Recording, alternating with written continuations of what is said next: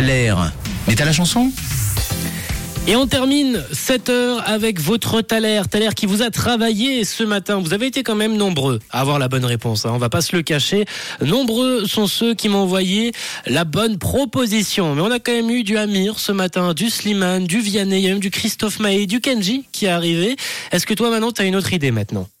Oui, je l'ai. Bah, tu, bien as, sûr tu as la bonne réponse. Ah mais oui, tu as été regardé Ouais, sur oui, Insta. j'ai j'ai un petit peu Ça a triché. été regardé sur Instagram et on a reçu donc euh, plusieurs propositions, plusieurs euh, réponses ce matin sur le WhatsApp de Rouge, notamment Armand, Armand qui nous a trouvé la bonne réponse grâce aux indices. On t'écoute Armand. Eh, coucou Manon et John. Alors pour le Thaler, bah, c'est ni Mirka, donc la femme à Federer, ni Milka la vache. Est-ce qu'il y a Mika, franco-libanais ou américano-libanais, je ne sais pas. Je mélange tout avec ses nationalités. Donc euh, elle m'a dit le titre. Voilà, bye bye, bonne journée. Merci Wow. Armand, bah, c'est la bonne réponse. Bravo, Armand. C'est la bonne réponse. On va être un peu précis. Hein. Il est libano-américano-britannique et il chante en français.